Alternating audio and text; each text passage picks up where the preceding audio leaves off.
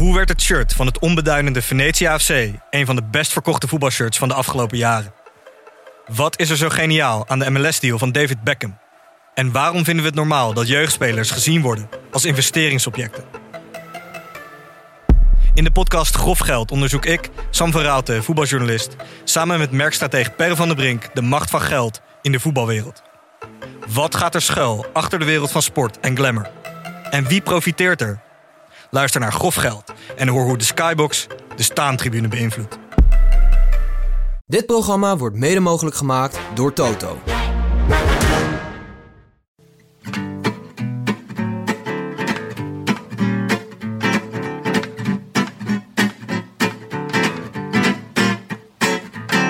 È maggio 2018 e cominciano le settimane più belle dell'anno, quelle del Giro d'Italia. Live, direttamente dal nostro divano ad Amsterdam West, gustando vino e formaggi, state ascoltando The Road Lanterne, il podcast sul ciclismo di Hattie Scores. Godetevelo!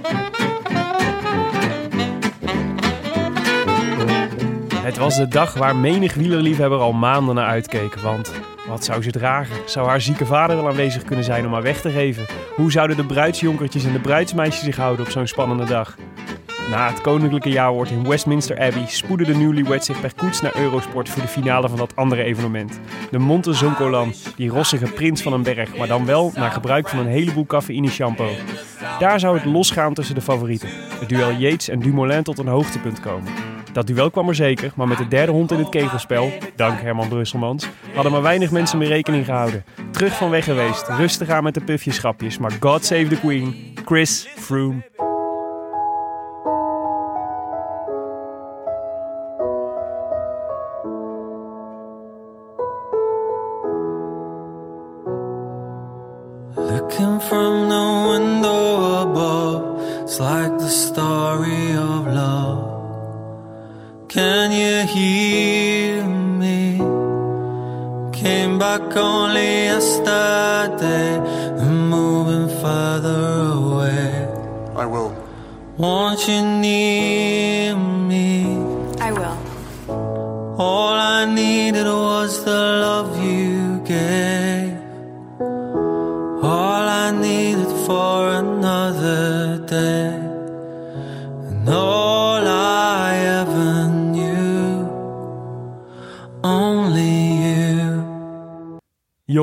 We zijn weer met z'n tweeën vandaag. Ja, samen in de kast. Ouderwets. Tim is, eh, ja precies, terug in de kast. Hopen dat ik er ooit weer uitkom.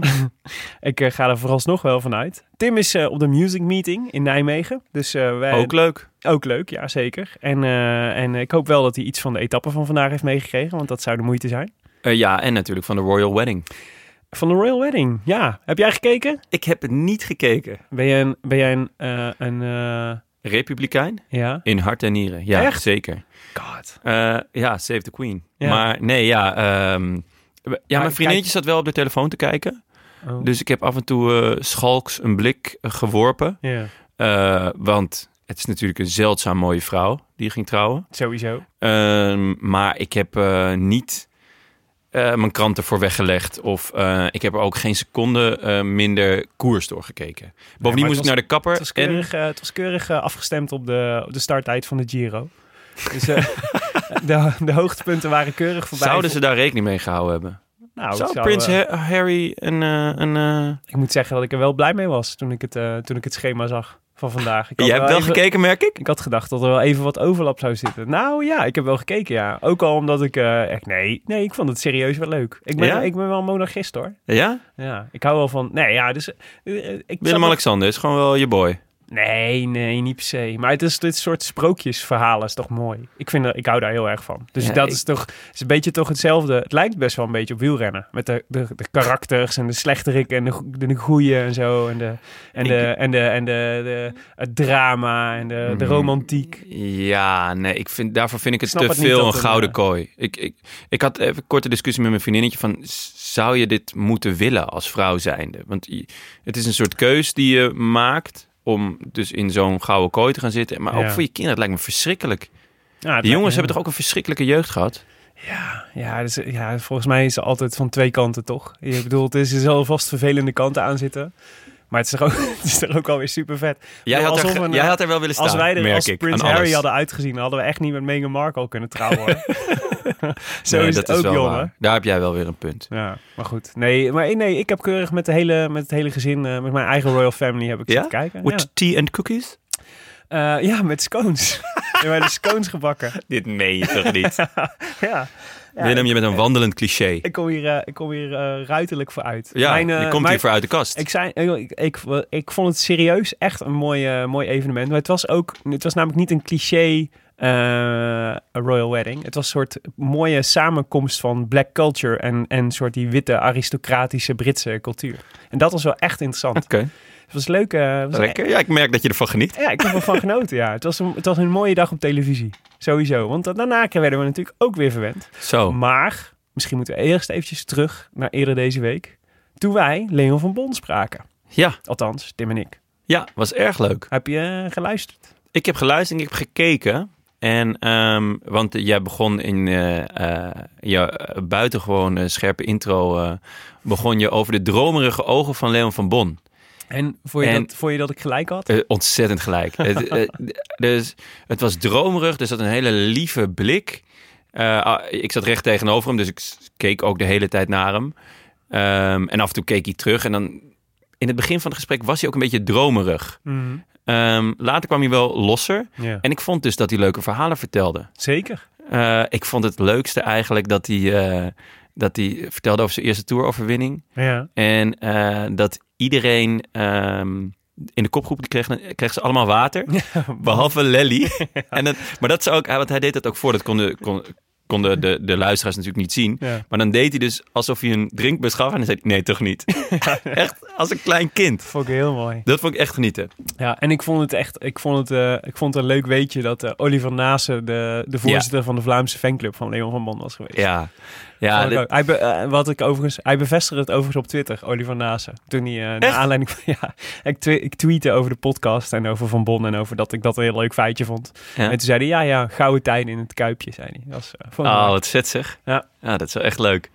Ehm, ja, dus het was, was een mooi gesprekje. Merkt ook wel de, de- dat hij wat ouder is. Ja. Ehm, eh, want we hadden natuurlijk dezelfde week met Dylan van Baarle in gesprek. En daar Mhm. heb- hebben we dan een klik mee, omdat we ge- generatiegenoten zijn. Ja.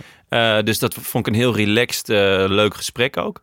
Maar je merkt aan Van Bon, ook omdat natuurlijk zijn carrière al is geweest, dat hij vrijer is in zijn, in zijn uitspraken en in zijn verhalen. Ja. Terwijl ehm, Van Baarle moest af en toe nog even denken van, kan ik dit vertellen, weet je wel, over bijvoorbeeld die appgroepen en zo. Ja. Eh, wat ik ook ontzettend leuk vond. Maar ja, dus, dus had, had vrij, vrijheid van spreken. Dat was Ik ontzettend vond, leuk. eh, ik vond het ook mooi dat hij soort van. eh, die, hij had wel een soort van gezonde berusting of zo. Er zat helemaal geen frustraties over dat EPO-tijdperk of over dat omkoping. Ik vond het wel mooi dat hij dat zei, dat hij dat, omdat hij dat zo vroeg in zijn carrière al had meegemaakt, dat hij eh, die, eh, die Italianen. ja, dat hij gepiepeld was op de Olympische Spelen. Ja, en daardoor het goud miste, Ja. zeg maar. Dat hij zei, ja, toen heb ik eigenlijk gewoon besloten van, ja, dit is gewoon fact of life. Dat het, dat het af en toe oneerlijk gaat. En Ja. dan moet je gewoon maar neerleggen. En Als je dat niet kan, dan moet je stoppen met wielrennen. En het lijkt wel, dat is, ik vind dat toch wel eh, een soort eh, mentale weerbaarheid die me wel heel erg aanstond. Ik vond het heel knap Ja. om inderdaad geen wrok daarover te koesteren. En eh, Nee. dat- En gewoon ook wel je eigen koers te blijven varen altijd. Ja. ja, er zat een soort relaxedheid in hem die heel prettig was. Ja. Ehm, ja, dromerig eigenlijk ook wel. Ja. Maar ja, maar heb je, jij en jullie, ik zag, ik zag dat jullie, eh, jij en Tim, de, de koers nog hadden teruggekeken. Het Ja, we wereldkampioenschap. hadden een kleine, kleine ja. na, naborrel gedaan met Ja. z'n tweeën. Ja, ja, dat was wel. En dat is, ja, nee, ik heb dus die de laatste vijf kilometer. Ik had hetzelfde filmpje ook nog even gekeken. Ja. Ja, hij had wel gelijk. Had Ja. het was gewoon eh, wat een totale chaos die koers was. En hij had inderdaad echt al wel eh, een jasje uitgedaan. ja, en hij eh, sprintte niet lang daarna de Vuelta tegen hem. En toen won hij met een centimeter verschil. Dus Ja. het was ook niet dat hij... Nee, Brochard was geen koekenbakker. Nee, daarom. Het was niet dat hij per definitie deze sprint had moeten winnen. Maar ja, Ja, Brochard, hè? ja, ja. Festina. Ja, het ja, al. ja, tuurlijk. Anywho, we hebben Yes. wat rectificaties. Nee, dat meen je niet. Hoe Ja. kan dat nou weer? Ja, nou ja, omdat we wederom een aantal Het houdt niet op. hebben gezegd. Niet vanzelf. En die eh Santegoeds. Santegoeds. Santegoeds. Familie van, zeker Santegoeds, Die, ehm, die wees ons op ehm, eh, op eh, de, dat we een aantal streken door elkaar hadden gehaald. Wij hadden namelijk gezegd, of we, ik had namelijk gezegd dat de Giro deze week door Toscane zou gaan. Om daar eh, Mi- Michele Scarponi te eren onder meer. Ja. Maar ja, Toscane ligt natuurlijk in een eh, iets ander deel van Italië. Dus eh, de Giro gaat niet door Toscane, wel door Umbrië. En mijn repliek Ook zou mooi. zijn, Umbrië is toch eigenlijk een soort gezeggen voor Toscane. maar goed, feitelijk had hij natuurlijk een punt. Ja. En ehm, het tweede was dat we ehm, ehm, volgens mij ook al meerdere keren hebben we het gehad over de etappe naar Imola. Ehm, het, op het Ferrari-circuit, die, eh, die etappe waar het zo zeikende nat was, weet je wel. Die, eh, Oh ja, ja, ja. Poh, wat een heerlijke etappe was ja. dat. Waar, je al dan altijd, waar ik echt van hou trouwens, is dat een van mijn favoriete wielerbeelden is altijd als het zo hard regent en de- het licht van de koplampen van de auto schijnt op de weg. Ja. een soort van strijklicht over de weg krijgt Ja, waar de wielrenners overheen gaan. Dat heeft echt iets magisch. Milaan Sanremo heeft dat af en toe als het regent. Daar kan ik echt van genieten. Ja. Maar en de- Tim Wellens die dan gelijk aanvalt. Zeker, ja. Kan je de klok op gelijk zetten. ja, dat hoort er ook al bij. Maar ehm, eh, dat is dus, Imola is dus niet het Ferrari-circuit. Want het Ferrari-circuit is eigenlijk Maranello. Dat is het Ferrari-testcircuit. Maar om het ingewikkeld te maken, heet het circuit van Imola wel officieel de Autodromo Enzo Idino Ferrari. Dus het is niet het Ferrari-circuit, maar het heet wel naar Ferrari. Alleen in Italië. Hoor, je zal dit- Alleen in Je zal dit op je TomTom moeten instellen. Goed. En eh, we hadden nog een kijkersvraag. Eh, jij, eh, dit, het is, dit, deze acht ik meer jouw Ja, verantwoordelijkheid. ja ehm, ik moet hier ook bakzeil halen. Want de kijkersvraag was... Heeft Carlos Betancourt, die wij overigens allemaal Bertje noemen... Carlos, Bertje, Kentucky Fried Chicken, Betancourt. Inderdaad. Heeft hij ooit top 10 gereden eh, in een grote ronde? En eh, ik eh, zei van niet. Ehm, en hij heeft het wel gedaan. Ja, in 2013 werd hij vijfde in de Giro. Dus Tim, bij deze. Ik weet niet of je luistert, want je zit waarschijnlijk nu op je muziekfestival. Ehm, maar ja, Hij had gelijk. je had gelijk. Vijfde, Carlos Betancourt. Ongelooflijk. Ehm, dat waren ze, de rectificaties. Was, ik denk al dat ik weet... ehm, KFC is pas vanaf 2014 in Europa eh, actief. Geïntroduceerd. Ja, ja. Oké, ja, ja, dat is, eh, ja, dat is de ondergang van Carlos geweest. De, do- de doodsteek, ja, zeker. Elke avond even zo'n bucket. Die zijn wel lekker trouwens. Hey, ehm, ik eh, drink de hele dag al een eh, witte bourgogne. Natuurlijk om het eh, eerst bij het jaarwoord en toen, toen we de eerste berg, bij de eerste berg waren aanbeland. Hoeveel heb je al op? Nou, ehm, eh, genoeg om, Om lekker makkelijk te genoeg om te praten. moeten lachen om deze vraag en te weinig om, om dat het een- met een dubbele tong gaat. Dus het gaat nog, Dat vooralsnog. is ideaal, ja. Dat is Maar een het is mooie, een, mooie balans. Ja, ik ben er zelf ook heel blij mee. Maar het is een witte bourgogne. Eh, en eh, het, is, het is mijn favoriet. Dus eh, het, is, het is er één uit een pak.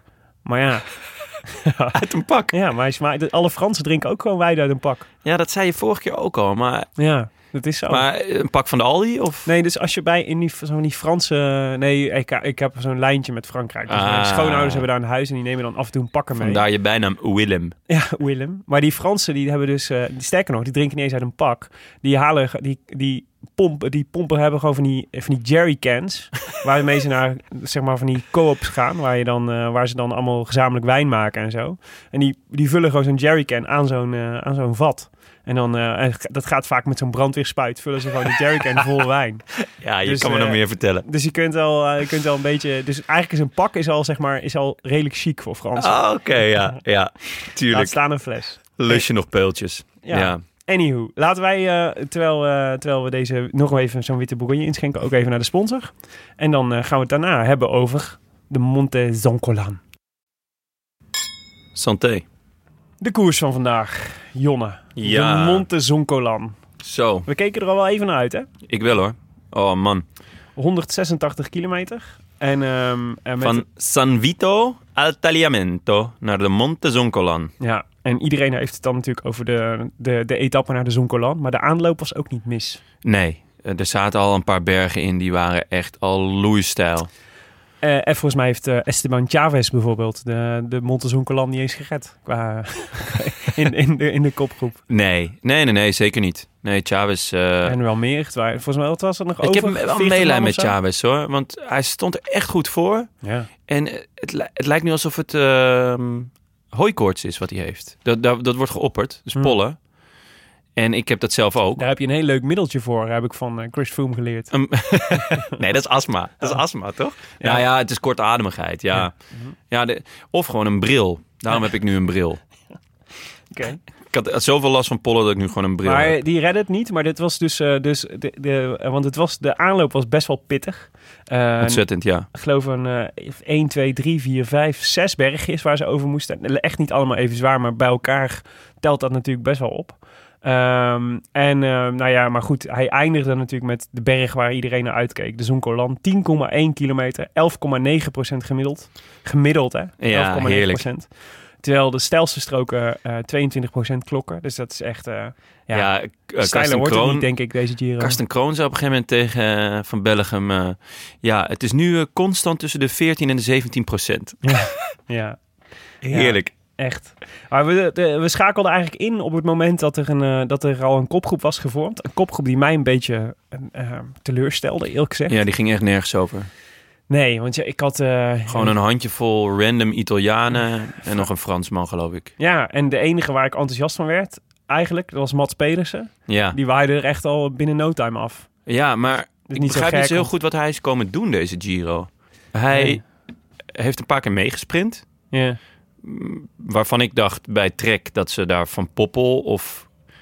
ehm, nou, aanvankelijk zou niet zo loom rijden, maar dat werd dan, die werd vervangen door Van Poppel. En toen was ineens Mats Pedersen de sprinter van dienst. Nou, dat vo- vond ik al heel raar. Want hij heeft vorig jaar een, eh, gewoon een GC gereden in Denemarken. En hij was supergoed in de eh, voorjaarsklassiekers dit jaar. Ja. En nu ging hij ineens sprinten en nu zat hij ineens in de kopgroep. ja, het is... Ja. Hij is nog jong, hè? Dus misschien... eh, Hij doet maar wat. nou, Misschien iets ja, voor Astana. ja.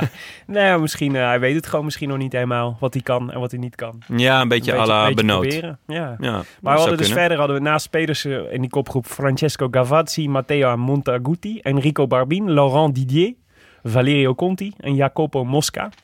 Ja, Ja, ja, ja. Maximaal zes minuten kregen ze. Eh, ja, wel echt een vraag van waar... waar ehm, eh, dit- we hadden eigenlijk hele andere rittenkapers verwacht, toch? Ik had wel een zwaardere kopgroep verwacht. ja ik... eh Geesink. Geesink, Pantano. Ja. ehm, En wat andere klimmers die toch al... Ja, op achterstand staan. Nou ja, ik had zelf mijntjes voorspeld. Ehm, ja, die jongen staat, staat eh, op zoveel minuten. Ga lekker mee in die kopgroep. Ja, maar het is toch vreemd, want ik had toch het gevoel, en ik heb ook ehm, toch vrij veel interviews en zo gezien met, met veel van die aanvallers, die bijna allemaal toch zeiden, van die Zonkolan hebben we wel opgeschreven als een van de, van de, van de kansen. Ja, want de, het parcours leent zich er eigenlijk perfect voor. Ja. Eh, wat, wat derde categorie, een tweede categorie. En ja, dan, dan kan je lekker wegrijden. En Ja. met een beetje mazzel, eh, of met een beetje mazzel, vaak heeft het peloton geen zin om zo vroeg al te gaan koersen. Ja. Dus ja, dan heb je een vrijgeleide van eh vijf, zes, zeven minuten, acht misschien. Ja. En dan heb je een goede kans op de, op de Zonkolan. Want, want hij is niet heel lang, hè, de Zonkolan. Hij is maar 10 kilometer. Ja, viel me ook mee. Ja, dus ja, precies. Hij is wel super stijl, dus je kan natuurlijk wel veel tijd nog terugpakken als peloton zijnde. Maar ehm, hij is maar 10 kilometer. Dus als je daar met een lekkere voorsprong aan begint, ja, Ja.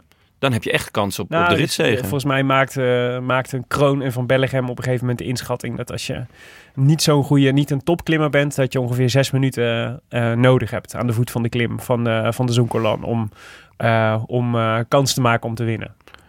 Ja, Dus dat zou dan voor jongens als Conti of Barbien, want dat denk ik, volgens mij waren dat wel de twee beste Ja. van de kopgroep. Daar zou dat genoeg voor zijn. Maar ja, ze hielden, eh, ze hielden één minuut over. ja dat, was ook wel, dat was ook wel droevig.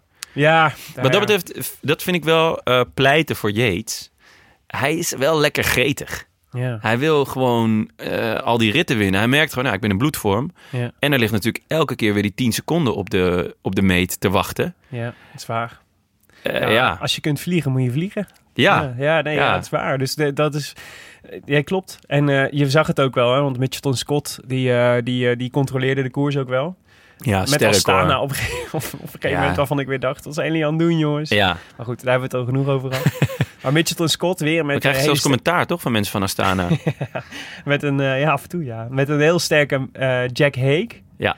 Eh, wederom, die eh, ook echt een fantastische Giro leidt. Echt indrukwekkend. En ehm, nou ja, dus die, en zodat we eigenlijk bij de Zonkolan, je, je voelt de spanning toenemen hè, op alles. Dus, dus ehm, de, de, mensen worden wat nerveuzer in de, in de, en je gaat kijken waar iedereen gepositioneerd zit en dat Ja. soort dingen. En, eh, en ja, ze, ze, ze, ze reden er wel een straf tempo op af. Dus er was nog maar een minuut over voor Conti en Barbien. Ehm, en eh, toen we dus aan de Zonkolan begonnen. En nou ja, wat gebeurde daar? Eigenlijk, en ja, ja, eigenlijk Nou, ook best wel lang. Het eh, opvallendste was, was een beetje aan het begin van de Zonkolan. mhm. Toen iemand toch heel groot op het wegdek Karsten Klepdicht had geschreven. ja, ja, Wou ik toch even benoemen. vond ook, eh, ja, ja. En daardoor, daarna ontstond natuurlijk weer zo'n heel ongemakkelijk moment tussen Kroon en Van Bellegem. En dit zijn net de spontane dingen waar zij totaal niet mee weten om te gaan. Nee, totaal niet. Terwijl Kroon wel echt genieten vindt. En Van Bellegem is goed in het herkennen, maar niet goed in het voeren van een gesprek.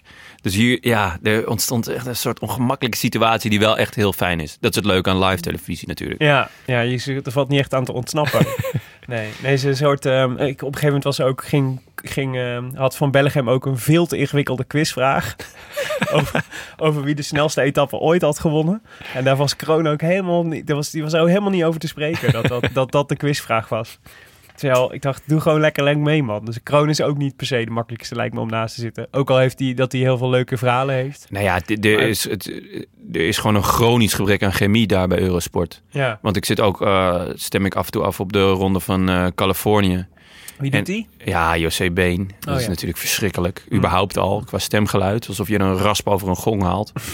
maar dan zit er nog iemand naast. Ja, ik, heb, ik weet niet eens wie het is, maar hij mompelt maar wat. Oké. En eh, Daar heb ik nog weinig van gezien in, eh, van de Ronde van Californië. Egan Bernal is Ja, echt dat heb ik gehoord. belachelijk goed. Ja. Echt belachelijk goed. Daar, daar ga, ik, eh, als Froome het niet zo goed had gedaan vandaag, had ik misschien wel bedacht dat ze hem naar de Tour gingen sturen. En dan niet zomaar als knecht. Oké. Maar goed, dat eh, Ja, terzijde. misschien steunen ze hem, sturen ze hem wel mee. We weten nog niet hoe het met Froome gaat aflopen. Nee, klopt. klopt. Maar ehm, eh, Terug naar de Zonkolan. ja, de Igor Anton. Ja, Igor Anton eh, die won in 2011 hè, op de Zoncolan. En die dacht, ik ga dit nu nog een keer proberen. Ja, even dan gelijk een moeilijke quizvraag. Wie haalde eh, Igor Anton toen in op de Zonkolan? Ja, die weet ik wel. Wie reed er tot vijf kilometer op kop Nee, op de Zonkolan? Sterker nog, tot drie kilometer. Echt? Tot drie kilometer zelfs. Ja, Ah, je weet ja. hem echt. Ja, nee, ja, hij twitterde er zelf over namelijk. Ah, Bram Tankink. ja. Ja, ik heb overigens die, als ik, als ik dat als niet op Twitter had gezien, had ik dit nooit geraden. Want ik had nooit, ik had Bram Tankink en de Zonkolan, zeg maar, niet met per se heel erg sterk met elkaar geassocieerd tot dus. Nee, daar zit ook weinig chemie tussen, zou je zeggen. Ja, maar ja, toch, als je tot zover Ja, omhoog kan. eh, Leuk hoor. want hij zat dus, eh, god, met wie zat hij nou in de kopgroep? Weet je dat ook nog? Nee, geen idee.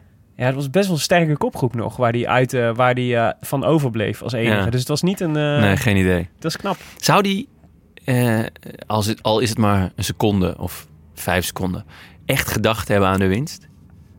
Ja, Nee, goed. Misschien dat we het een keer kunnen vragen. Zou leuk zijn. Ja. Volgens mij is het wel leuk om in de podcast te hebben. Ja, want ja, ja nee, oh, zeker. Ja. Nou, hij gaat stoppen, dus we, kunnen, eh, we moeten sowieso een keer met een terugblik op zijn hele carrière. Ja, toch? zou leuk zijn. Ja. Nee, maar de, ja, Igor Anton lukte het dus niet. Die werd snel ingelopen.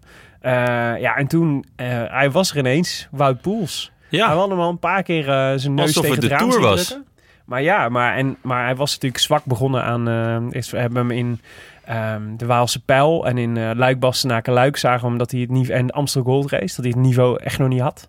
En ehm, hij voorspelde toen zelf van, nou ja, weet je, ik ga naar de Giro en, en dan ben ik, de derde week ben ik goed. Want dan kan ik de Giro gebruiken om, om, om in vorm te komen en koershardheid op te doen.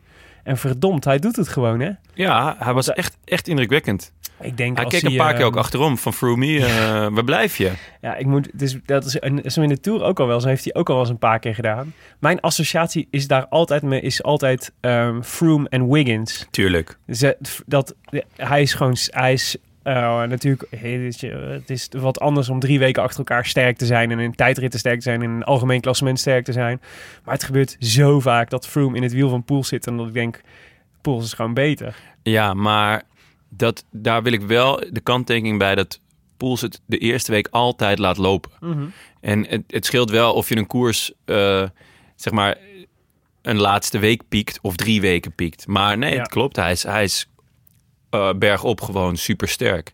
Vandaag was, dacht ik echt van, ga gewoon. Maar dat was ook omdat eh Froome aan het begin van de, eh van de Zonkolan een beetje achteraan reed. Dus ik dacht, nou, die is gewoon weer niet goed. En toen ging Poelsen op kop rijden. En toen dacht ik, ja, ga, ga gewoon. Ga gewoon voor je ritoverwinning. Of ga voor je klassement. Of ga, doe iets. Maar Ja, hij ging gewoon. Hij bleek gewoon wel goed. Ja, hij was. eh, nee, ja, dit was natuurlijk een verrassing voor bijna iedereen, volgens mij. Maar ehm, ja, dus, dus ja, de, goed dat Poels vooraan ging rijden en, en tempo ging maken. Dat gaf natuurlijk al wel een soort van signaal van hij is, hij is iets van plan en hij wil iets. Ja. En, eh, en eh, op 4,5 kilometer voor de finish was Poels ging van kop af en daar ging hij, Froome. En ehm, het leek eventjes of dat er wat mensen konden volgen, maar niet, eh, maar eh, ja, vervolgens niet meer. Nee, het was ouderwets eigenlijk. Ja, Hij, hij, hij doet het in de Tour natuurlijk ook. Maar in de Tour is, is gewoon een minder zware koers. Dat heeft Ja. hij denk ik inmiddels ook wel door. Ehm, maar hij deed het ook wel van, nou, ruim. Weet je wel, 4,5 kilometer. ja, ja. Zeg van jongens, Ja. ik, eh, jullie kunnen me meer vertellen. Ik heb tijd nodig. Ik ga er gewoon voor. Ja, nee, Want- dat is dapper. Want wat Tim vorige keer zei over Yates. Van waarom gaat hij niet eerder? Ja. Ja, eh Froome deed het gewoon vandaag. Ja, Froome deed het. En ehm, eh, ja, nee, zeker. En, en dat was knap. Wat ik, wat ik echt verneukeratief aan zo'n berg als de Zoncolan vind, is dat het, ehm, eh, het blijft allemaal zo dicht bij elkaar. Ja, en je Dus- ziet elkaar hè? Ja, constant. Dus het is een soort van, ja, het is, het is punt, ja, hier een renner, daar een renner, daar een renner. En die, die verschillen die lopen maar heel zachtjes op. Dus Ja. het is zo stijl ook dat Het het is bijna... metertje per metertje. Ja, het is, het is al bijna. Het is, dat, het is ook iedere keer zeggen ze ook van. Het is eigenlijk zo'n steile berg dat je verwacht dat er enorme verschillen ontstaan. Omdat het gewoon omdat het heel onderscheidend terrein is. En tegelijk is het zo steil Het is te stijl. dat niemand echt een, echt Ja. een groot verschil kan maken. Woods was daar een mooi voorbeeld van. Ja. Het was schattig hoe die, denk ik, anderhalve kilometer, misschien wel twee, Ja, voor het 15 peloton meter voor het reed. peloton Maar inderdaad echt 15 meter. ja, En ja, ik, ik eh, heb wel een zwak voor Woods. ja. Eh, dus ik vond, het, ik vond het wel Dat genieten. maakt, dat maakt dit dan toch uiteindelijk. Is het is toch wel interessant. Want als, je raakt daar dan toch kennelijk aan een soort van de grens van het menselijke kunnen. ja, Dus, dus als, je, als je top bent en een topklimmer, zeg maar, dan slaag je er eigenlijk niet in om hier heel veel verschil te maken. En, eh, en dus eigenlijk zou je kunnen zeggen, ik bedoel, hij wordt altijd groot geafficheerd als daar gaat de grote strijd plaatsvinden. Maar eigenlijk is een berg die net iets minder stijl is. Of, eh, of net iets eh, en, en, net, en je, misschien net iets langer is. Eigenlijk veel onderscheidender dan zo eentje.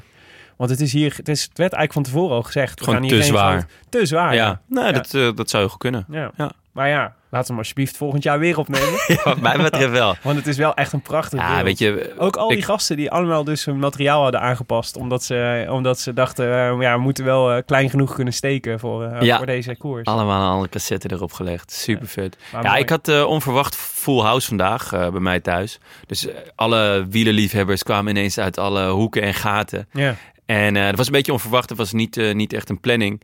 En het was zo'n mooie koers. En het was... eh, omdat Froome natuurlijk best wel veel eh, pech heeft gehad. Maar Froome wordt echt gehaat bij ons. Mhm. Omdat het zo'n saaie skybot is. En weet ik wat. Maar nu zelfs de grootste Froome-hater Ja. echt op de bank van... Come on Froome. Want ja. ook natuurlijk vanwege die bonies weer. Eh, ik, ja. ook wel fijn dat hij die bonies wegpakt voor, voor Yates. ja. Eh, en natuurlijk staan we het meest op de banken voor Dumoulin. ja. Nou, maar het was is? Echt Froome- smullen vandaag. Bij Froome is ook wel, volgens mij, die, die kon echt hoog nodig wat menselijkheid gebruiken.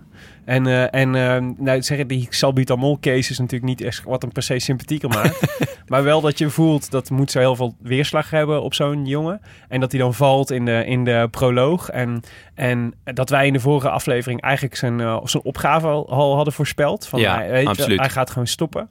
En dat je dan zeg maar de, de, de mentale veerkracht hebt om op zo'n zonkolan eh er vandoor te gaan. eh, je, je pools op kop te zetten en te zeggen, ja, ik ga het doen. Ik ga rijden en het waar te maken. Ja, heel vet. Het maakt hem ook, het is zeg maar de, de resurrection is natuurlijk super interessant Ja. eigenlijk. Dat heeft hij al... En in het interview na afloop, over menselijk gesproken, hij Ja. straalde echt. Ja. Iemand zei Ja. van, het lijkt wel een puppy. ja, Zo blij was hij. Zijn ogen eh, straalden echt. ja, dat snap ik. Maar goed, volgens, de, volgens eh, waar wij op de Montezon Colan zitten, heeft hij nog niet gewonnen. Want hij reed, Oh ja, nee, eh, klopt, hij ja. reed we zitten 4,5 kilometer. Ehm, nou ja, aan de achterkant stond de deur open. hè. Dus jouw mijntjes vlogen eraf. Aru nou, vloog mijntjes eraf. vlogen niet af. Mijntjes heeft hij niet al eens aangezeten. Nee, dat is waar. Aru wel, dat, maar die was echt die was zo, prachtig drama aan het Aru, maken. Aru. Op een gegeven moment, als hij nog lelijker werd, dan ontplofte hij. Ja, het was echt niet om aan te gluren. Nou ja, dus de- zelfs als Steven van Bellegem al de vergelijking met Veuclair gaat maken, dan, eh, dan, dan, eh, dan is er iets mis met je Ja, act. dan doe je echt iets niet goed. Hij, hij was ook aan het zigzaggen. En die, Ja. die kinnenbak is helemaal tot op Ja, maar is wel- dus de-. Dus dat is dus wel. Dus als je, wat je volgens mij, eh, als je zoals Aru ehm, niet de vorm hebt die je nodig hebt om de Giro te winnen, dan is het dus wel echt een hele, hele nare berg. Want dan Ja, heb je dus dan, niet de eh, macht om, om, Dan verlies je. om mee te Nee, komen. dan, eh, En dan is het dus echt vechten om, om überhaupt omhoog te dan komen. zit je gewoon 10 kilometer lang helemaal in het rood. Ja, Een beetje zoals ik altijd een berg op ga. ja, precies. Maar de, ehm, nou ja, wie, wie zagen we wel nog vooraan? Ehm, Lopez zat erbij. Simon Yates leek echt ogenschijnlijk heel makkelijk mee te, mee te rijden. Pozzo Vivo. Dr. Potso. Ja, en ehm eh, Dumoulin eigenlijk constant op het, nou ja, eh, bijna op het elastiek. Ja. En, eh, en iedere keer als je dacht van hij gaat breken, dan, dan reed hij er eigenlijk weer vrij makkelijk terug naartoe. Dus ik was, na, nadat dat vier keer was gebeurd, dacht ik, je rijdt gewoon je eigen tempo en dat is keurig en dat is goed. En toen op een gegeven moment moest hij een, toen nam de camera mijn beeld, en toen zag hij er eigenlijk nog best wel fris uit. Dus ik dacht, nou, dit, ziet er, dit is goed. Carapaz moest er, eh, moest er af. Mm, Ja, die moest eraf. Ja, ja, ja. Ja, eh, dat was Bij wel... Dumoulin zat eigenlijk alleen nog Pinot in het wiel. Ja, Pinot was de enige Theo die nog... Was weg. De- Dennis moest vroeg lossen. Ja. Ehm, nou ja, Woods na die aanval dus ook eh, d- eraf gewaaid. Ja, maar je ziet dan dus... en Bennett, ja, mechanische pech hè? Ja, zonde. Hij was zonde, want goed geholpen door... eh, Hij heeft uiteindelijk Carapaz nog ingehaald. Ja, ik zou wel willen zien wat, eh, wat de klimtijd van eh, George Bennett is. Ja, op, ben ik eh, ook heel benieuwd naar. Want ik denk eerlijk gezegd dat hij... eh, hij is natuurlijk ook een renner die dit aan zou moeten kunnen. Eh, maar hij had, dus- het schijnt dus aan het begin van de Zonkerland... schijnt hij mechanische pech te hebben gehad. En schijnt Geesink schijnt hem nog te hebben kunnen helpen. Oh, echt? Dus dat is wel... Nice. eh, ja, want het probleem is met de Want Zonkerland... hij wordt uiteindelijk twaalfde. Nou, dat is dus super knap als je mechanisch pech hebt. Ja. Maar het probleem natuurlijk op de Zonkerland is dat er geen auto's mee rijden. Dus je hebt geen volgauto's die, eh, die ehm eh, reservefiets en reservewielen hebben. Nee, dat was een mooi shot hè. Ja, Dus al die, allemaal Al die motoren, met allemaal één fiets. Ja, ja, dat was echt vet. is een fiets achterop. En, eh, maar daar heb je dus, ja, dus, dus ja, de, Bennett had hem nodig. Dus ik weet niet precies welk moment het was. Maar het was, volgens mij was het al op de Zonkerland dat hij pech kreeg. En hij schijnt geholpen te zijn door Ge- Geesink. Dus dat is, nou ja... Ehm, eh, maar de, de knap, dus we moeten even opzoeken wat voor klimtijd hij had. Maar de eh, drie kilometer voor het einde, eh, we zagen hem even kijken en poef, eh, ging er vandoor. En ik dacht eventjes, Yates gaat hier, rijdt hier naar Froome toe, erop en erover. En, en gaat hier echt met de dikke voorsprong winnen. Ja, maar toch, gelukkig Ja, plafonneerde die ook een beetje. Nou ja, een beetje. Ik vond eigenlijk, eh, nee ja, hij hield, het, hij, eh, hij, hield zijn, eh, hij hield het vol, maar hij kwam er gewoon niet bij. Nee, hij Dus kwam was- er sowieso niet bij. Maar het was heel erg zo van, oké, hoeveel gaat hij pakken op Ah, Dumoulin? ik denk dat hij zichzelf, eerlijk gezegd, een klein beetje overschatte. Dus Ja? ik vond wel een inschattingsfout eigenlijk. Want het was, het was ehm, dus hij ging op drie kilometer. En dus duidelijk met de gedachte, ik ga Froome achterhalen. En ik ga tijd winnen op, eh, op eh, Dumoulin. Ehm, eh, maar hij kwam eigenlijk in een soort, eh, nou, soort semi-chas patat terecht, zeg maar, achter, eh, achter, eh, achter Froome. Want hij was, ik denk dat hij gehoopt had, ik kom erbij. Ik denk zelfs dat hij gehoopt had dat hij... Kijk je wel door een heel erg Nee. roze Dumoulin Nee, bril, maar hoor. ik, ik denk zelfs dat hij gehoopt had. Ik rij naar, en dat was mijn, mijn nachtmerrie scenario. Hij gaat naar Froome toe rijden. Ze rijden samen, rijden ze omhoog. Froome gaat, en ze gaan kop over kop. En ze zeggen, Froome zegt, jij de Giro, ik de ritwinst. En, eh, Ja, en we zo, ja. slopen Dumoulin samen. Ja, En dat we- zou echt ellende zijn geweest. Ja, en, ehm, en dus hoe raar weer van Froome dat hij hem op afstand hield. Want dat was knap. Ja. Maar ik denk dat, hem, ik denk dat dat ook wel veel scheelde. Het gaat ontzettend... Ik denk dat het ook ontzettend veel scheelt. En het gaat waarschijnlijk ook wel veel schelen. Want het zou natuurlijk heel leuk zijn als Dumoulin en Froome Yates gaan proberen kapot te maken. Ja. Dat zou... Ja, dat zou natuurlijk ideaal zijn als er daar wat, eh, wat plannetjes kunnen worden gesmeed. Nou ja, die, die, dus eh, Froome staat nu... eh, dat, nou, laten we heel even de, af, de etappe Ja, afnemen. Dus af. Yates kwam, kwam dichtbij bij Froome. Iedereen dacht eigenlijk Yates gaat, Yates gaat Froome inhalen. Maar wonder boven wonder bleef Froome vooruit. 9 seconden werd 6 seconden, werd 5 seconden, werd weer 7 seconden, werd weer 9 seconden, werd weer 6 Ja, seconden. dat is prachtig. Ze gingen door tunnels eh, eh, van 150 meter waarvan je dacht, ik weet niet wie er hier als eerste uit Nee, gaat komen. ja, dat is echt heerlijk. En dat bleek toch Froome te zijn. En Froome Ja, bleek dat nog Froome een... er eh, dan uitkwam dat iedereen stond te juichen. nou, Dat- dat is ook de eerste keer voor ja, Froome. dat is echt voor het eerst. Ja, nou, leuk voor hem. En, eh, en, ja, eh, genieten. En, eh en Froome bleek toch nog een soort van extra versnelling te hebben. En won op de Zoncolan. Simon Yates werd tweede op zes seconden. En dan toen was het natuurlijk het wachten op, op Tom Dumoulin. En we hadden van tevoren, ehm, was eigenlijk een soort, eh, nou dat was eigenlijk een soort de, de gemeenschappelijke mening was... ehm, Tom moet proberen om niet meer dan een halve minuut te verliezen op, eh, op Yates. Dan heeft hij het goed gedaan. Nou, en het werd, 31 seconden. Ja, like clockwork. Ja, ja, ja zeker. Dus de, ja, dat was gewoon een goede prestatie van Dumoulin. Hij reed op het einde bovendien de Pinot, die de hele, de hele Zoncolan in zijn wiel had gezeten, ook nog even uit Ja, die heeft wat oude beelden van eh Leipheimer erbij gepakt, volgens mij. Hoezo? Gewoon lekker plakken. Oh ja, ja, precies. En ehm, eh, ja, maar ja, we moesten uiteindelijk toch, eh, toch lossen. Dus Froome 1, Yates 2, Pozzo Vivo 3, Miguel Angel Lopez 4, Dumoulin 5. Ehm, en Poels wordt gewoon nog zevende, hè?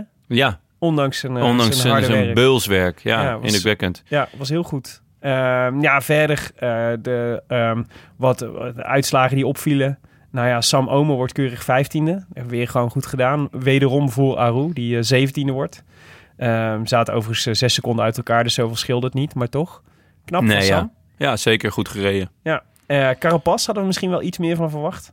Die, eh, Ja, het raar is, de- en dat gebeurt me niet vaak, ik kende hem niet voor deze Giro. mhm. Eh, ja, ik, eh, in principe als er iets fietst, dan kijk ik het. ja. En ja, dan weet ik ook wel wie er rijden. En deze Carapaz is voor mij echt uit het niks gekomen. Richie had jou, jouw radar nog niet bereikt. Nee, en ehm, want ik, ja, ik heb ook een lijstje met talenten en zo die ik allemaal bijhoud. En, maar deze man stond er gewoon niet op. Dus ik vind eigenlijk alles wat hij doet, vind ik wonderbaarlijk. maar ja, dat ligt dan vooral aan mij. Ja. Dus ik, ik, ik zat een beetje ook te wachten tot hij er doorheen ging zakken. Ja. En, maar ik vind ook niet dat hij er vandaag echt doorheen nee, is gezakt. Nee, als je dertiende wordt op twee minuten. ja, dan, eh, doe je het gewoon nee, heel netjes. Chicone hadden denk ik ook veel mensen opgeschreven als eh, potentiële winnaar. Die, eh, die kleine Italiaan. Ja, Die van Bardiani, die wordt twintigste. leuke renner. Zeker. Maar goed, dus ja.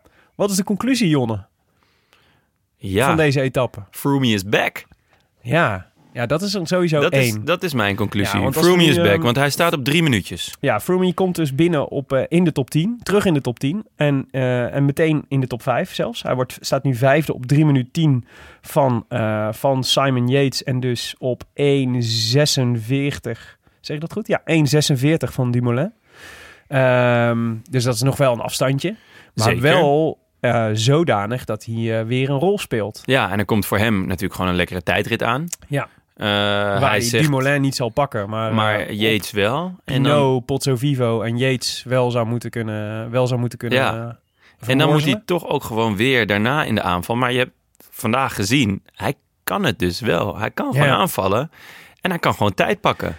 Ja, en dit is natuurlijk zelfvertrouwen hè, wat je hiermee kweekt. Zeker, Het zeker. is zo natuurlijk heel fijn om hiermee... we mo- we moeten even zien hoe het morgen... Morgen is natuurlijk ook een zware rit. Ja. Ik moet even kijken hoe die dit verteert. Dat Ja. natuurlijk voor al die jongens. Dat werd trouwens wel eh, ook bij eh, mij in de, in de woonkamer geopperd. Eh, ook wel weer met een rood, wit, blauw, roze bril op natuurlijk. Ja. Maar dat Yates morgen misschien wel eens gaat, de tol gaat betalen voor de inspanning van vandaag. Dus wat, wat Ja. jij net met een rood, wit, blauw, roze bril een chasse patat noemde, ja, is natuurlijk wel een flinke inspanning geweest voor hem. zeker. Tom heeft zijn, heeft zijn eigen tempo gereden zijn, en zal dat ook altijd doen. Dat is gewoon zijn manier. Dat vind ik super knap. Eh, en daarin ja, verspeelt hij denk ik ook minimaal aan energie. Ja. Want dit is gewoon wat hij kan, punt. Ja, ja. En Yates, ja, toch eh, heeft lekker lopen springveren. Ja, dit was wel, dit was het, dat is de klopt, ja. Dit was wel de poging van Yates eigenlijk om echt verschil te maken op Dumoulin. En eigenlijk is dat dus zijn missie was, hè, dus als je zou zeggen, ehm 30 seconden was eigenlijk het, eh, was wat, dan zou Dumoulin het goed gedaan hebben. Dan moet je dus eigenlijk constateren, voor Yates is dit eigenlijk net niet goed genoeg.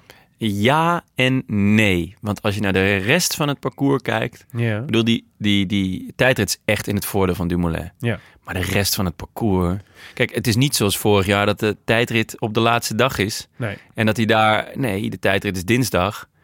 En, eh, En er komt nog wat. daarna komt er Ja. echt nog wel wat aan. Ja. En dat wordt ook vet, want ehm, laten we wel wezen, als stel Dumoulin pakt dinsdag het roze, Mhm. die kans is best reëel. Eh, als roze zijnde, als, als leider zijn, heb je gewoon ook wel eh, meer moraal. Weet Ja. je wel, voorop rijden in die roze trui. Eh, ja, dat, dat is wat. Dat, ja, en daarom denk ik wel dat het in het voordeel is van Dumoulin dat dit keer die tijdrit wat vroeger is. Maar deze Giro is echt anders dan de vorige Giro. Ik denk niet dat Tom heel veel slechter is. Sterker nog, ik denk dat hij even goed, misschien zelfs wel beter is. Maar het parcours, Ja. het parcours is echt meer voor klimmers dan voor tijdrijders dit jaar. Ja. Hij zegt zelf, hij zei zelf na afloop dat hij, ehm, ehm, dat hij eh, betere benen had dan in de eerste week. Maar nog niet de benen had om echt overschot te hebben op een klim als deze. En eh, ja, we, ik- je moet als, als je dit... Ja, dus eigenlijk, mijn, ik blijf eh, van... Volgens mij moeten we daar nu even naartoe. Ja, Wie denk jij dat de Giro wint? ja, ja. ja. Ik, eh, ik zeg Yates. Ja, ik zeg dus nog steeds Dumoulin. En ik moet... eh, ik, ik, ehm, ehm, laat ik zeggen, ik heb begrip voor, jou, voor jouw keuze. Voor mijn situatie. Ja, maar, maar laat ik zo zeggen, eigenlijk ehm Dumoulin heeft nog niet zoveel fout gedaan. En er is nog niet zoveel mis... Dat zeggen, het scenario eh, waar, waarvan we van tevoren zouden zeggen... dit is de manier waarop Dumoulin de Giro kan winnen. Realistisch scenario. Dat is dit, feitelijk, wat zich nu ontvouwt. En, ehm, eh, want ik, vind, ik had het niet reëel gevonden... als hij na de ritten van de afgelopen tijd... op eh, drie minuten voorsprong had gestaan. Nee, totaal niet. Ehm, misschien niet op Yates. Die Yates was niet mijn, mijn grote favoriet voor deze Giro. Ja, Froome, was denk ik, Froome was denk ik een, een, reëlere kandidaat geweest. Maar, ehm, eh, maar eigenlijk moet je zeggen dat bij voor Dumoulin tot dusver alles volgens plan gaat. Absoluut. Maar dan nog is het parcours Ja, misschien gewoon wel too much voor hem. ja. Gewoon te, te ja stijl. dat, zouden we, dat zouden we uiteindelijk in Rome kunnen concluderen. Ja, dat het zo is. Dat er te veel van die, van die aankomstjes op een muur zijn. Of Ja. een, een laatst venijnig klimmetje. eh, Maar laten we dan, oké, dus eh, Ja. zij zegt Simon Yates, maar eh, even dus nog, want de andere benadering is natuurlijk die van eh, risicocalculatie. Oh. Vind ik een heel moeilijk woord hoor. voor de zaterdagavond. Richting de, richting, de, richting de verzekeringsbranche gaan we nu. waar zit het, waar denk je dat de grootste risico's zitten? Is, is de kans groter dat Simon Yates er nog een keer doorheen zakt? Of is de kans groter dat Dumoulin er nog een keer doorheen zakt? Eh, de kans groot dat Simon Yates er nog een keer doorheen zakt. Dus mijn eh, voorspelling is ook eh, eentje met een, een groter risico. Ja. Ehm, want Yates heeft nog nooit laten zien dat hij drie weken goed kan zijn. Sterker nog, hij heeft nog nooit laten zien dat hij een week goed kan zijn, behalve nu. Ehm, maar het is echt, echt een Giro die hem ligt. Ehm, als springveer zijnde. Ja. Hij heeft een supersterke ploeg. Sterker dan Sunweb, denk ik.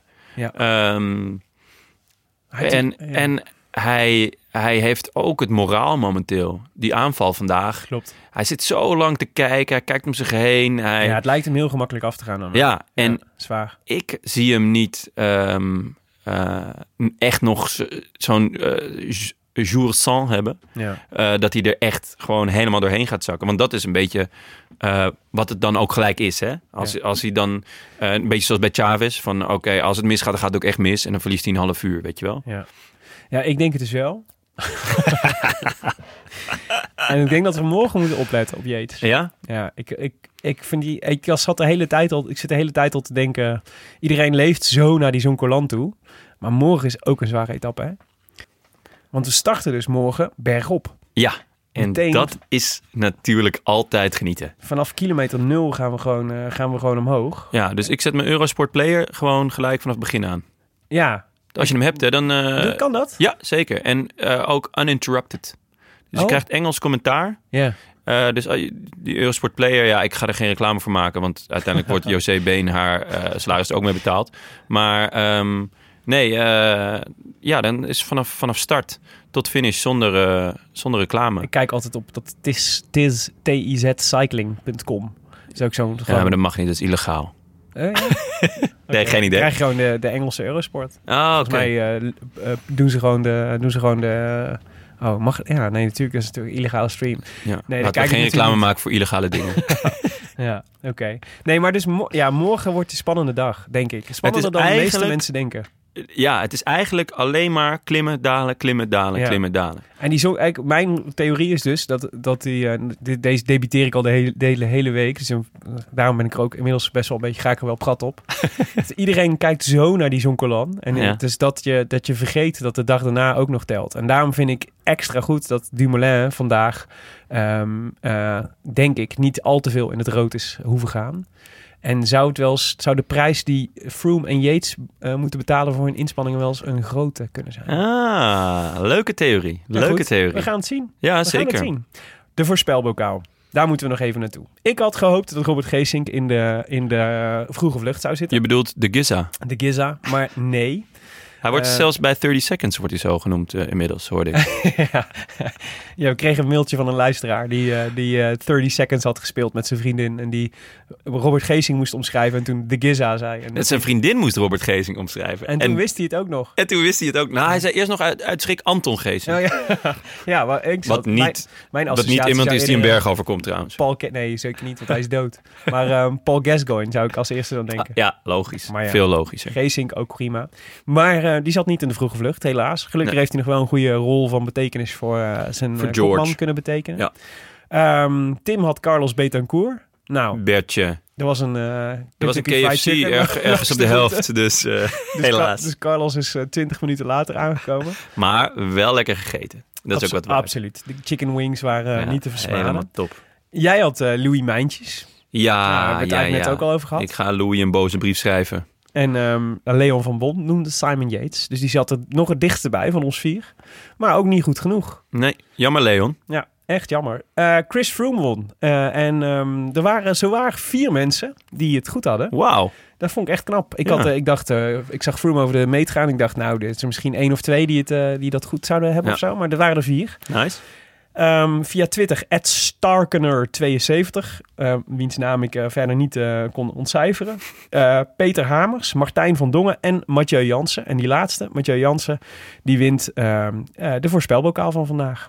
Van harte Mathieu. Ja, dus er komt van je komt een, een, een boek zijn kant op, als hij tenminste zijn adresgegevens eventjes aan ons doorgeeft. Uit het wielerfonds van Atlas Contact. En de nieuwe voorspelbokaal, die staat dus morgen vroeg al online. En die gaat uiteraard over de tijdrit van dinsdag. Yes. En ehm, nou ja, die tijdrit van dinsdag, dat is de, de, de 16e etappe zitten we dan eh, inmiddels. Dat is de tweede individuele tijdrit van deze editie. Na de proloog slash openingstijdrit. Eh 34,2 kilometer. Oh, ik zou echt...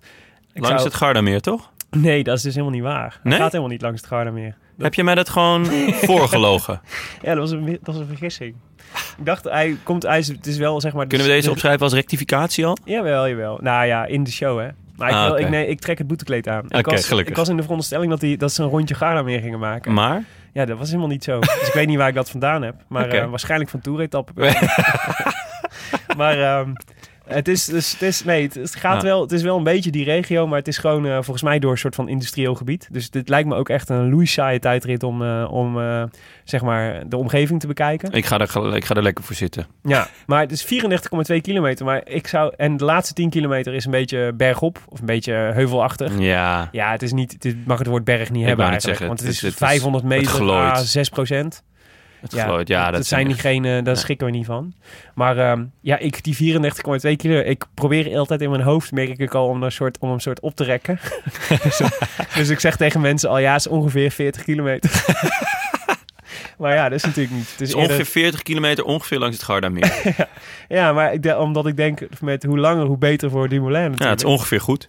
En, ehm, maar godsamme, als die, toch, eh, als die toch eens 10 kilometer langer kon zijn, Ja, dat was feest geweest. ja, dan, was het niet zo, dan had ik niet zoveel twijfels gehad hoor. Als dit een, als stel dat dit een tijdrit van 50 kilometer was geweest.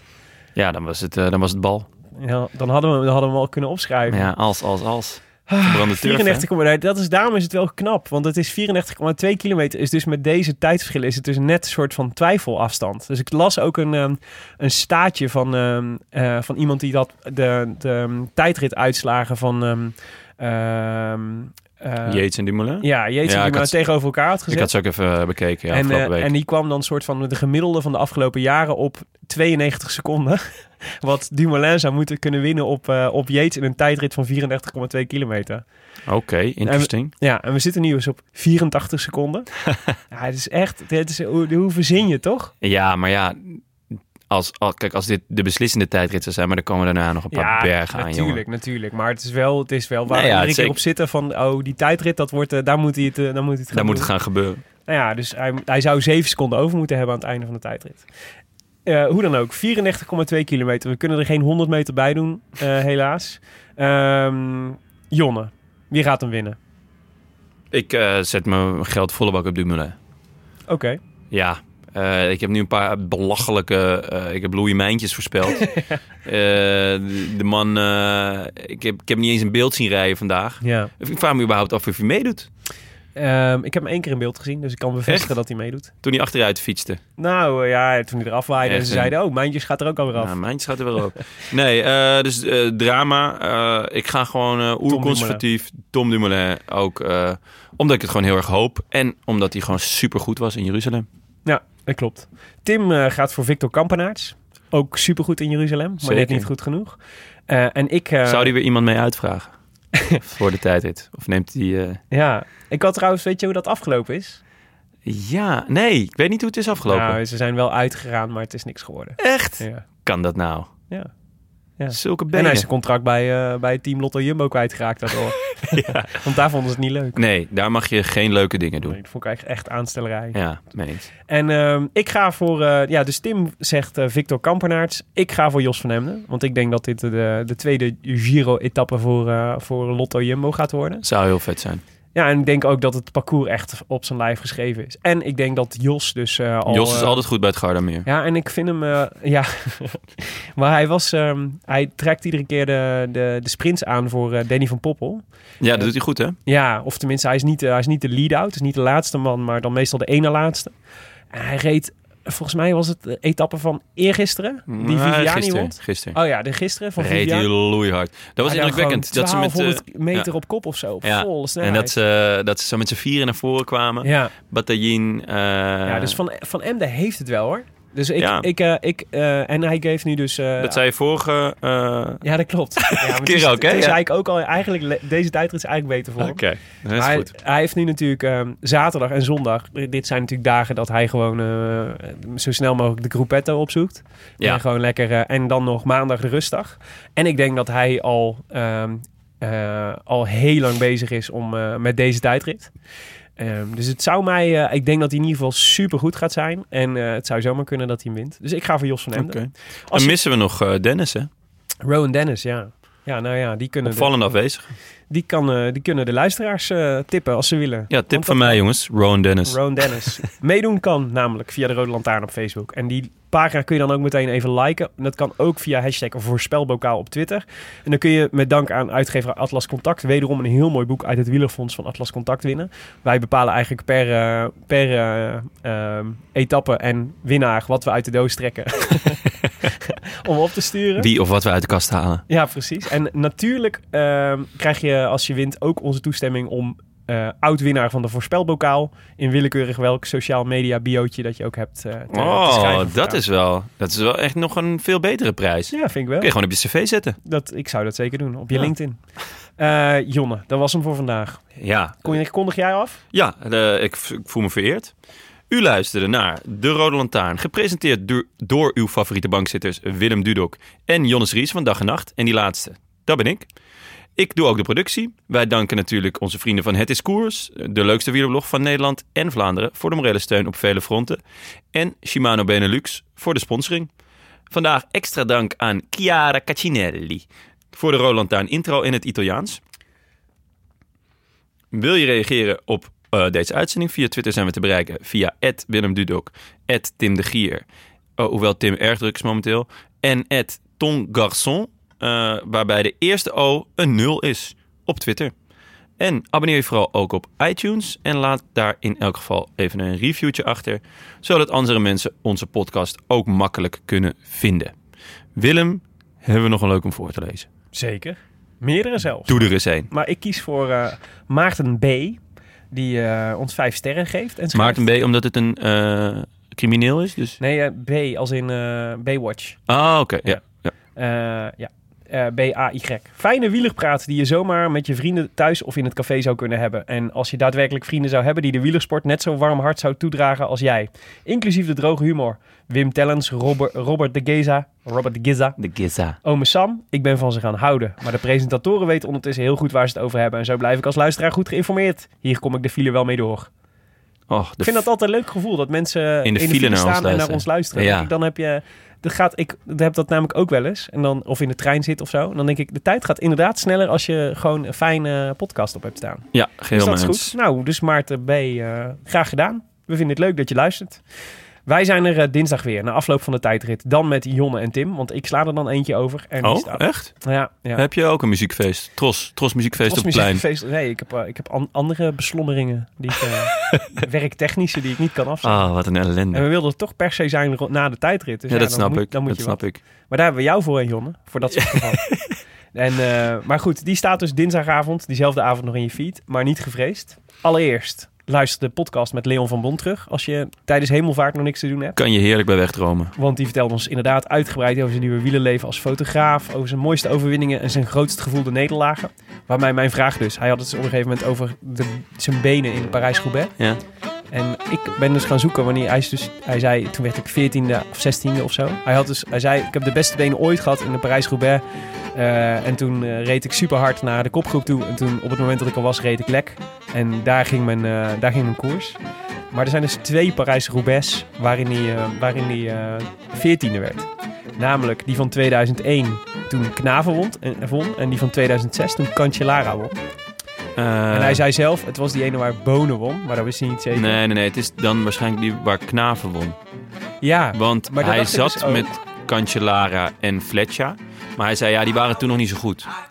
nee, ja, dus dan moet het die wel zijn. En hij reed... ja. Zij reden eerst het gat niet dicht en toen deed hij dat zelf. Maar die toen reed hij Knaven, lek. was, die Knaven-editie, dat was eh, de overheersing van, eh van de Mapijs nog. Was Ja. het toen nog Mappij? Ik weet het niet meer. Domo's. Nou ja. Maar, dan, maar dan zou ik zeggen, je zou toch wel, dan zou je toch nog wel weten dat Knaven had gewonnen. Dat was namelijk de eerste Nederlander sinds eh 100.000 jaar die een, eh, die een klassieker won. Ja, ik vind het dan ook wel weer zo'n dromerig type die denkt, ja, ik heb niet gewonnen. Kan mij, eh, kan mij het schelen. Maar en ik kon het ook dus niet terugvinden in... eh, Maar hij is kranten- 14e of 16e. Ja, maar hij is nergens nooit, nooit 16 geworden in Parijs dus het was 14. Maar dus ik kan ze ook allemaal krantenknipsels gaan zoeken namelijk. Om te dachten, ik moet dit verhaal ergens kunnen staven. En er staat ook niks op YouTube. Helemaal niks. Weet ik veel wat.